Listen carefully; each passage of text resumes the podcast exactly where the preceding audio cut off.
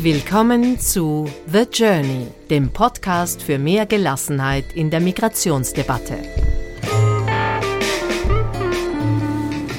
Mehr über uns unter the journey stories dot com. Herzlich willkommen zum zweiten Teil der Geschichte von Katharina und Abed.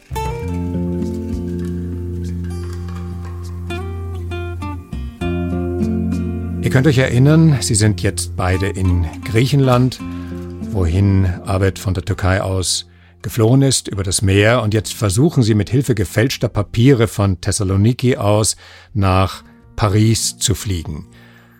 Ihre nicht sehr gründliche Tarnung fliegt auf und sie stecken am Flughafen fest, und jetzt nimmt das Schicksal im wahrsten Sinne des Wortes seinen Lauf. Ich werde nicht allzu viel verraten, das werdet ihr alles gleich hören, aber etwas später wird ein Begriff fallen, nämlich der des Konventionspasses, und das bedarf doch vielleicht einer Erklärung, und an dieser Stelle begrüße ich Nikolas, meinen Sohn, und dem Rechtsexperten im Team von The Journey hier im Studio. Hallo Nico. Hi. Nico war auch mit mir beim Interview in Wien dabei, genau. Also du hast das alles genau verfolgt. Und ja. Was hat es mit diesem Konventionspass auf sich? Was ist das?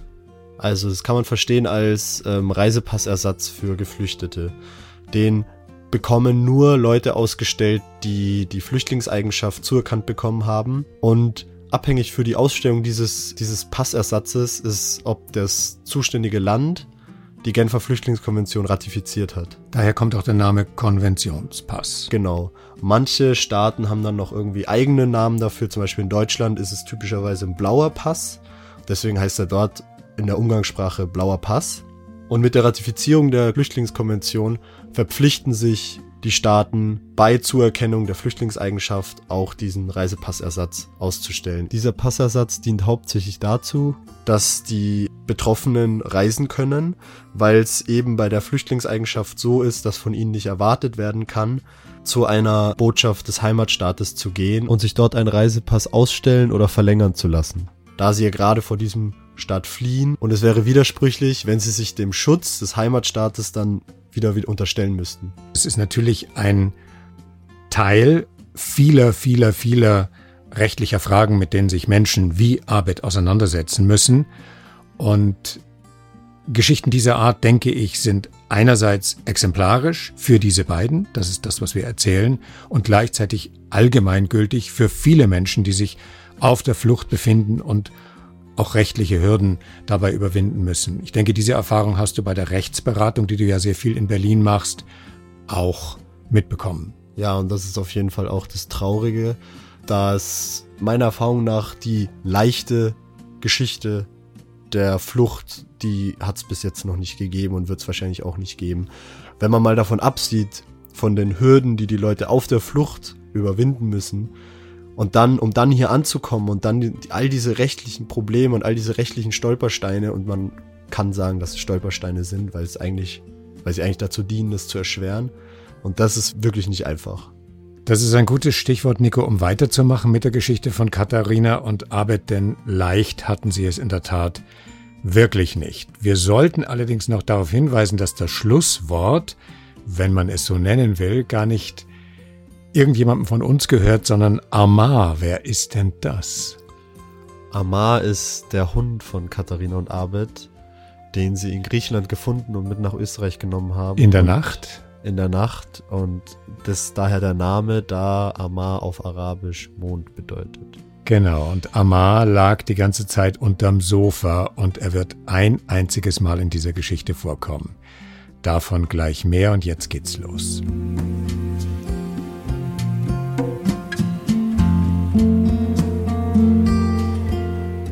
And I remember your face, you just turned red. I had never, still haven't seen you, seen your face so red. You just collapsed in tears. And then we understood the magnitude of the accusation. You're in deep trouble, actually, Katharina. Oof, heavy. That was a crazy feeling. And we had, we had handcuffs. I couldn't hug you. I couldn't hold you. I couldn't do anything. And then we said, yeah, what do we do now? What's next? He said, we better try to... Um, what was next, actually? Do you remember? Also wir haben zwei Tage in Untersuchungshaft verbracht. Zwei Nächte, zwei Tage. Ich kann mich, also, ich kann mich damals noch, also dieser, ich weiß noch, dass der Moment, wo sie nach mir gefragt haben, war ich unglaublich erleichtert eigentlich, weil ich wollte nicht in dieses Flugzeug steigen. Also ich wollte nicht nach Paris fliegen. Das war für mich absolut... Useless. Ja, nutzlos. Es war wirklich nutzlos für mich, nach Paris zu fliegen. Ich wollte nicht in dieses Flugzeug steigen und ich war richtig froh, weil ich dachte, hey, dann kann ich dir helfen. Du bist jetzt festgenommen. Ja, ich habe was mit ihm zu tun. Ja, ich, ich würde... Also ich...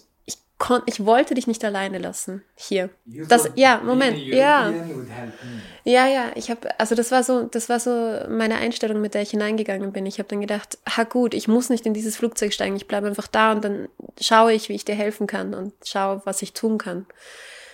Und dann haben sie uns gleich separiert und ähm, und der hat das natürlich verstanden, dass da irgendeine Art von Verbindung da ist. Und er hat das einfach nicht ausmachen können, was das ist. Und durch unsere ganzen, durch unsere ganze Lügengeschichte konnte er das einfach nicht verstehen und ist auch immer wütender geworden dadurch.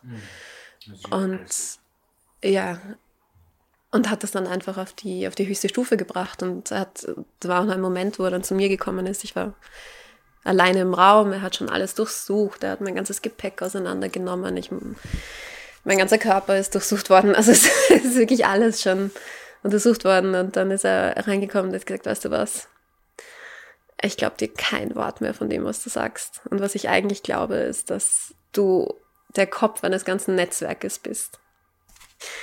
Und er hat, also das war, ja, genau. Und irgendwann dann ist es, äh, nachdem ich auch mit, an, es war ja auch der, also ich glaube, hätte ich in dem Moment meine Botschaft angerufen, hätte ich gleich im ersten Moment gesagt, lassen Sie mich mit meiner Botschaft telefonieren, aber ich habe es nicht gemacht, weil ich wusste, dass etwas, dass ich das, was ich tue, natürlich nicht, das wird nicht unterstützt. Ja, ähm, also habe ich das natürlich nicht gemacht. Und dadurch hat er auch erkannt, dass da irgendetwas nicht passt und nicht stimmt. Für mich habe ich, also habe ich gedacht, it's not illegal to, it's not illegal to travel with me. If I'm yeah. doing this, I'm I'm doing something illegal. Yeah, it's yeah, you could have. It was nothing wrong. You did absolutely had nothing to do with it. aber es ist ja, aber aber viele Menschen sind auch verurteilt worden auf auf auf dieser Basis, also allein die Unterstützung und die Organisation. Und sie haben mich auch dann ganz genau gefragt, war ich beteiligt am Prozess? Da habe ich natürlich schon gewusst, ich, ich war ja auch nicht wirklich beteiligt an dem Prozess, aber ähm, ja, da habe ich dann schon gewusst, das muss ich alles aufklären und sagen, nein, ich war nicht beteiligt am Prozess. Und ja, und die zwei Tage in der Untersuchungshaft, die Zelle war eine, also es war eine richtige Zelle.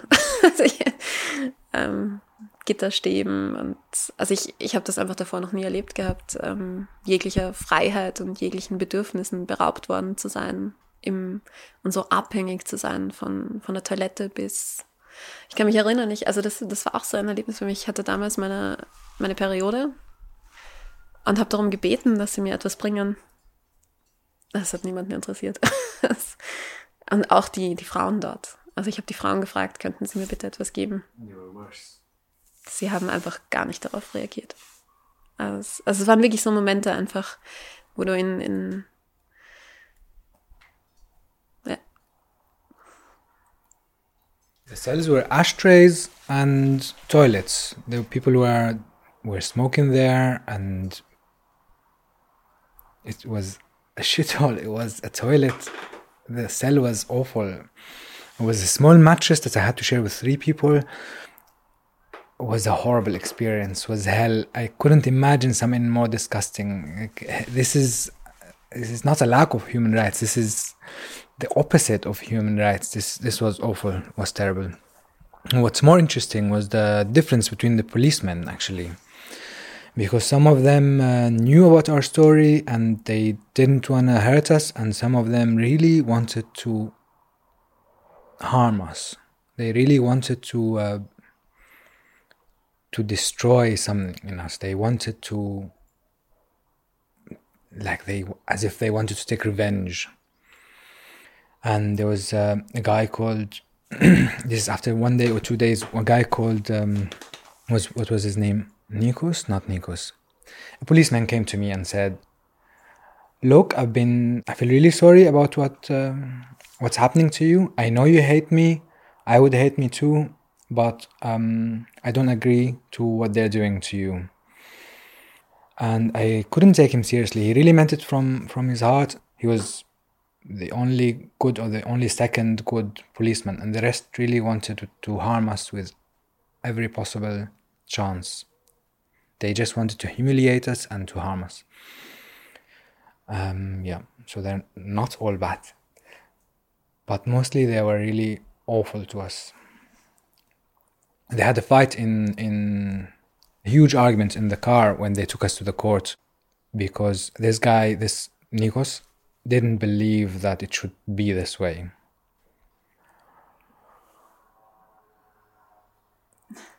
Die waren immer ganz fasziniert davon, dass ich Deutsch gesprochen habe, weil das einfach nicht vorkommt, dass Europäer und Europäerinnen in, in dieser Situation sind. Also auch die Frauen in meiner Zelle, also in dieser Zelle, ähm, haben auch immer gefragt, hey, was machst du da und wieso bist du da? Und ähm, ist auch eine schwangere Frau dabei. Ja, also haben die irgendwie so getan.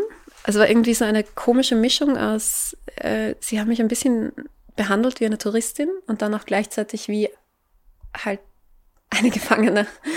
Und dann haben sie mich immer gefragt, ah, ich habe auch einen Bruder in Deutschland. Ah, erzähl mir doch, was heißt das nochmal auf Deutsch? Und was heißt das nochmal auf Deutsch? Und das waren auch Momente, also es war ganz, ganz schwierig. Ich habe ihnen dann auch gesagt, ich möchte gerade nicht drüber, also ich möchte das gerade nicht. Ich möchte gerade keinen Smalltalk mit ihnen führen. Ja. Also ich, ich habe auch versucht, ich meine, es waren nur zwei Tage, aber es waren sehr lange zwei Tage. Und ich habe auch immer wieder versucht, diese, diese Regeln herauszufinden, die, die herrschen, oder versucht, mich denen anzupassen. Am ersten Tag durfte ich noch eine Creme mitnehmen in die Zelle und ein Buch, und ähm, weil es wirklich, also der Geruch war wirklich schwierig für mich, und ähm, Creme hat zumindest geholfen, dass ich mir das unter die Nase schmieren konnte und irgendwie schlafen konnte auch. Ähm, das ging dann in der zweiten Nacht nicht mehr. Dann durfte ich mir in der zweiten Nacht auch kein Buch mehr mitnehmen, weil dann könnte ich mir die Pulsadern aufschneiden. Also es war so, es war mit jedem Wächter ein anderes Regelsystem. Dann waren auch, einmal war das Licht aus in der Nacht, einmal war es nicht aus in der Nacht. Also es waren, es waren so, das, das war recht schwierig für mich äh, zu akzeptieren, weil ich dann gedacht habe, okay, jetzt habe ich es irgendwie, jetzt weiß ich es irgendwie, und wenn ich jemanden rufen muss, dann muss ich, das war auch, also das Rufen, um auf die Toilette zu gehen, dann musst du laut schreien und klopfen, bis einmal irgendjemand kommt. Und wenn du nicht gehört wirst, wirst du nicht gehört. Also es Did you drink any water? Do you remember? Okay. Ja, doch, getrunken habe ich schon, gegessen habe ich gar nichts. Yeah. I don't remember if I drank water at all, but I remember that we ate, we ate nothing. There was no food. There was... Also es waren schon wirklich so ganz ähm, fundamentale Momente auch für mich, wo ich, ähm, ich habe ganz lange nichts mehr, also so gefühlt, ganz lange nichts mehr Grünes gesehen, keine, keine Natur. Und da war aus dem Fenster so ein kleines Blatt. Und ich habe ihn dann irgendwann gebeten, ob ich kurz rausgehen kann, ob er mit mir, mit Handschellen, einfach nur kurz frische Luft atmen kann. Und der war Gott sei Dank so nett und ist mit mir kurz rausgegangen. Like a dog. Ja, yeah, like a dog, really. Yeah. Yeah, but this has a very bad reputation, actually. Uh, the lawyer said it's said to be worse than prisons. The conditions were much worse than the real prison. So this was the the low point of the journey. Das war yeah, der Tiefpunkt. Das war der Tiefpunkt. Und nach dem Tiefpunkt kannst du ja dann irgendwie nur schnell oder langsam oder irgendwie wieder aufwärts gehen. Mm, ja, wir sind dann entlassen worden, weil ich ganz klar gesagt, also der springende Punkt war einfach, es war kein Geld involviert, weil viele jemanden bezahlt haben für diese Reise, der sie begleitet. Das war ein, ein Paar vor uns. Er war sie aus Syrien und er war aus Polen, glaube ich. Mhm. Und sie hat ihn bezahlt dafür. Der ist für zwei Jahre ins Gefängnis gekommen. Da war gar nicht viel drumherum. Also ich war auch dabei, wie er dann hineingeführt worden ist. Also eigentlich war der Prüfpunkt unserer Beziehung. They didn't let us go as innocent. We had to pay money as a guarantee, and then the last course would happen one or two years later. Ja, aber das hat auch schon gezeigt, dass es einfach nicht, ähm, nicht mehr so relevant war, sonst wäre der Gerichtstermin einfach auch näher gewesen. That was the most difficult part for me, because I still had this fear, this responsibility that I could cause you to be in prison for up to fifteen years, and I had to wait for the last hearing, last court hearing, mm. for two years actually with this fear, and I had no documents, we, I had nothing. We had to live in Greece for over a year after, where I applied for asylum and we got married, which was really difficult. We were I was the first Syrian to get married in Greece after four years. They they made it really, really difficult, almost impossible, because they wanted an authorization letter from the Syrian embassy in Athens that didn't exist anymore. It was impossible. We really fought a lot for it. Getting married under these very, very specific circumstances meant that you really wanted to bond. We were bonded already. I think the paper didn't make us more bonded. Naja, das war ganz klar. Das war immer ein, ein bürokratischer, bewusster Schritt eigentlich. Ich war nie für die Ehe, also im, im Sinne von der Erweiterung einer Beziehung oder als nächsten natürlichen Schritt einer Beziehung, überhaupt nicht. Aber da war das ganz klar. Also ich kann mich auch noch an den Moment erinnern, in, in der Türkei war das schon, wo, wo wir uns erst, also wir kannten uns ein Jahr. Und, und ich kann mich erinnern, wir sind irgendwo mit Blick auf den Bosporus gestanden, die Sonne ist untergegangen und ich habe dann gesagt, ja, also, wenn du willst, können wir heiraten. Very romantic. Ja. Nein, also das war schon ein ganz, ganz klarer, bewusster, bürokratischer Schritt, weil ich mir auch gedacht habe, es ist einfach so unfair. Es ist so unfair. Und wenn ich mit meiner Staatsbürgerschaft jemandem anderen helfen kann, noch dazu einem Menschen, den ich liebe, dann ist das ganz klar, dass ich das mache. We wanted to live with each other, we wanted to be together, and marriage would, would have helped. Es hat uns die Möglichkeit gegeben, zusammenzuleben. Ja, und Griechenland war dann wunderschön eigentlich. Also nachdem wir so einen Tiefpunkt erreicht haben, sind wir so aufgefangen worden von den Menschen dort und von, also es war dann eigentlich richtig schwierig, Griechenland zu verlassen. Yeah.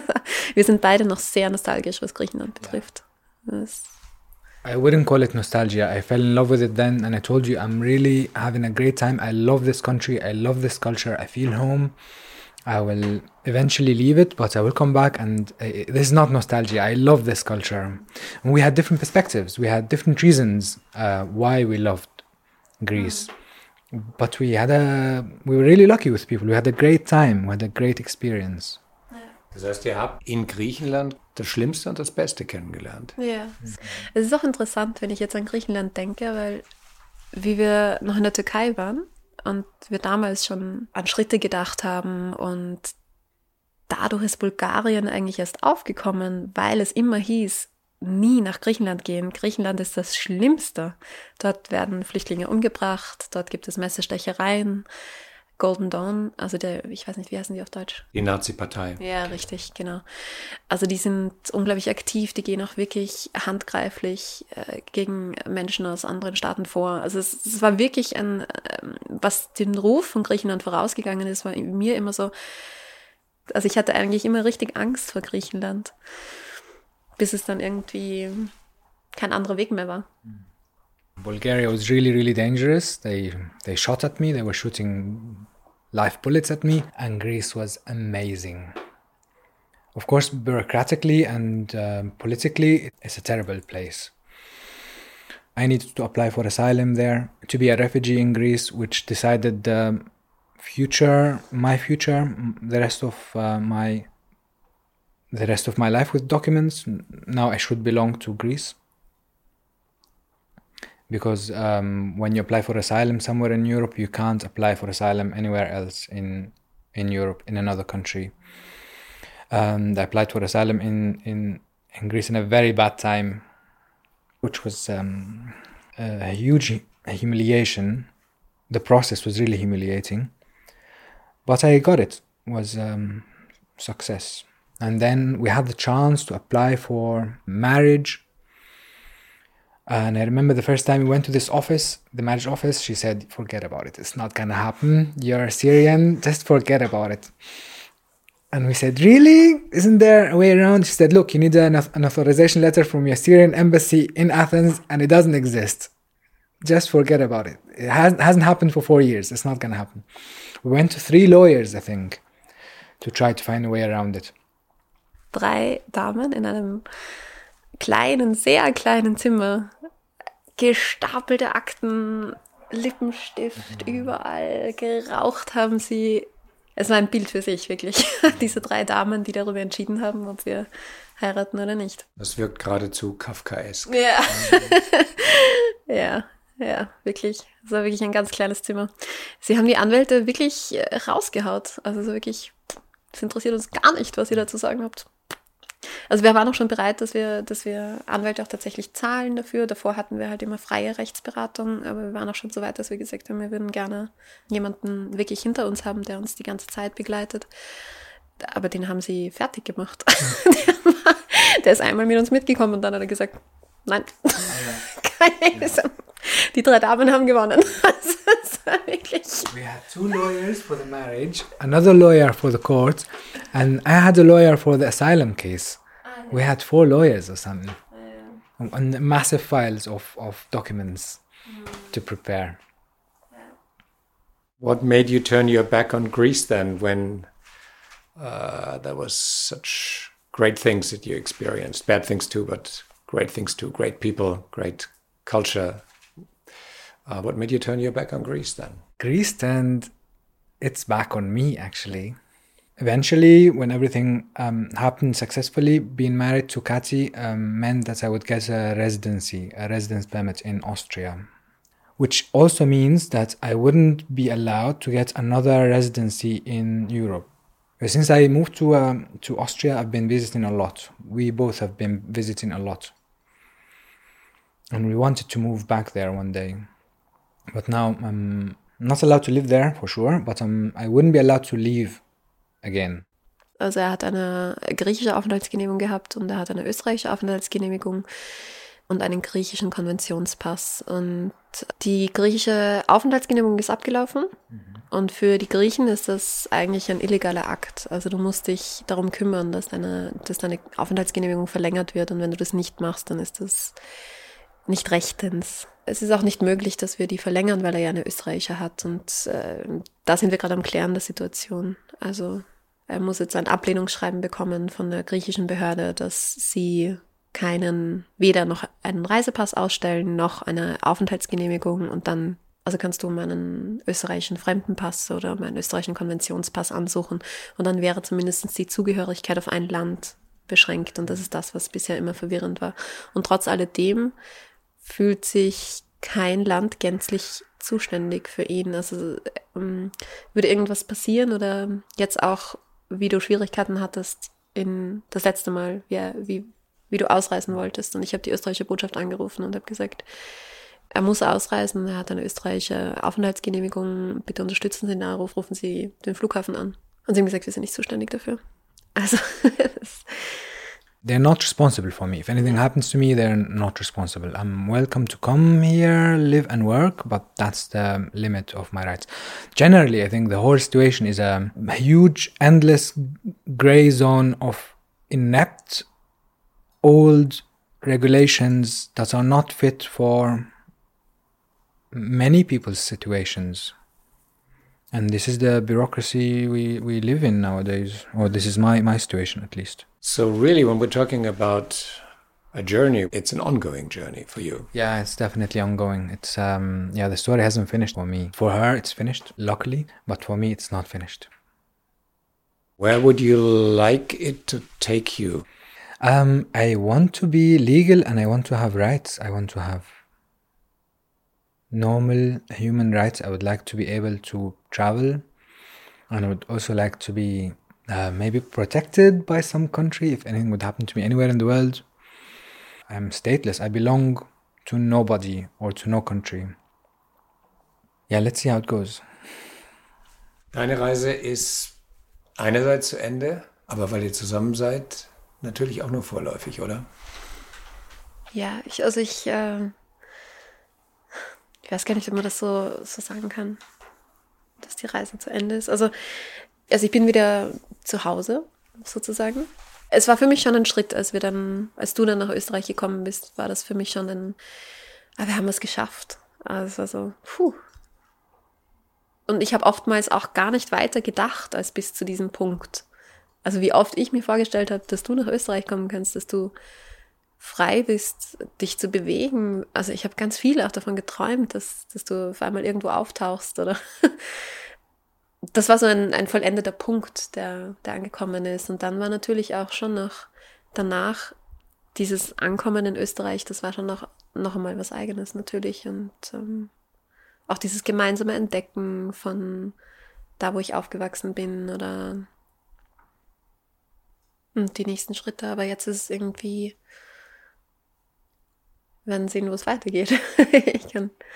When I first moved to Austria, the next step was still the last court hearing. It still didn't happen. Actually, I moved to Austria before the last court hearing. Also für dich war es natürlich sehr wichtig. Für mich war es, ich habe mehrmals mit meinem Anwalt gesprochen und der hat immer wieder gesagt, das Schlimmste, was passieren kann, ist eine Geldstrafe. Und von dem her habe ich mir gesagt, vollkommen egal. Also ich bin einfach froh, dass ich da draußen bin und dass diese, dass diese Beschuldigung auch, also ich meine, die war schon da, aber dass die an Kraft auch verloren hat, da wir bewiesen haben, dass das einfach nichts Finanzielles ist. Und von dem her war es für mich nicht mehr so groß. Ich wollte das einfach hinter mir haben, ja. What I sense hovering here in the middle of the room is a kind of question mark. Yes, a big one. I know that my Greek refugee passport will expire soon, in a few months, and I won't be able to renew it. Yeah, I will be stateless again with... With the Austrian residency, I wouldn't have no documents at all, but I wouldn't have a passport to travel with.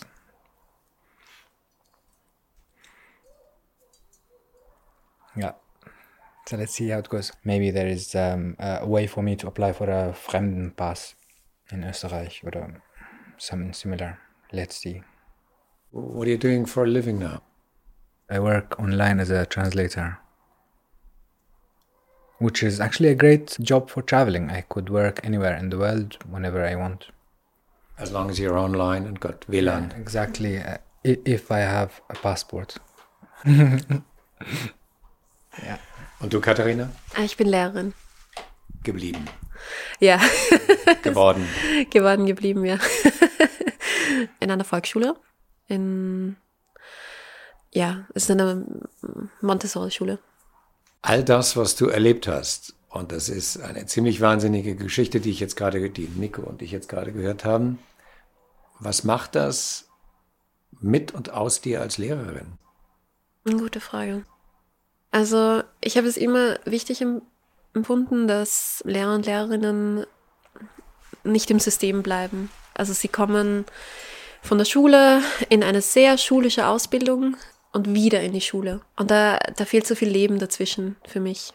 Also das ist mir sehr wichtig, das hineinzubringen. Diese Weltoffenheit, die neuen Perspektiven, die ähm, einfach etwas anderes gesehen zu haben, als äh, ständig sich in, in einem System zu bewegen. Leben bringst du ja nun mit. Ja. Ja. Mhm.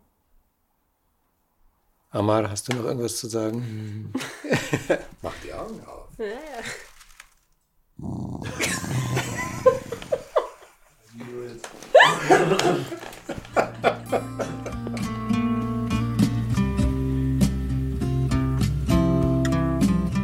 Diese Geschichte hat zumindest für Abed noch kein Ende gefunden.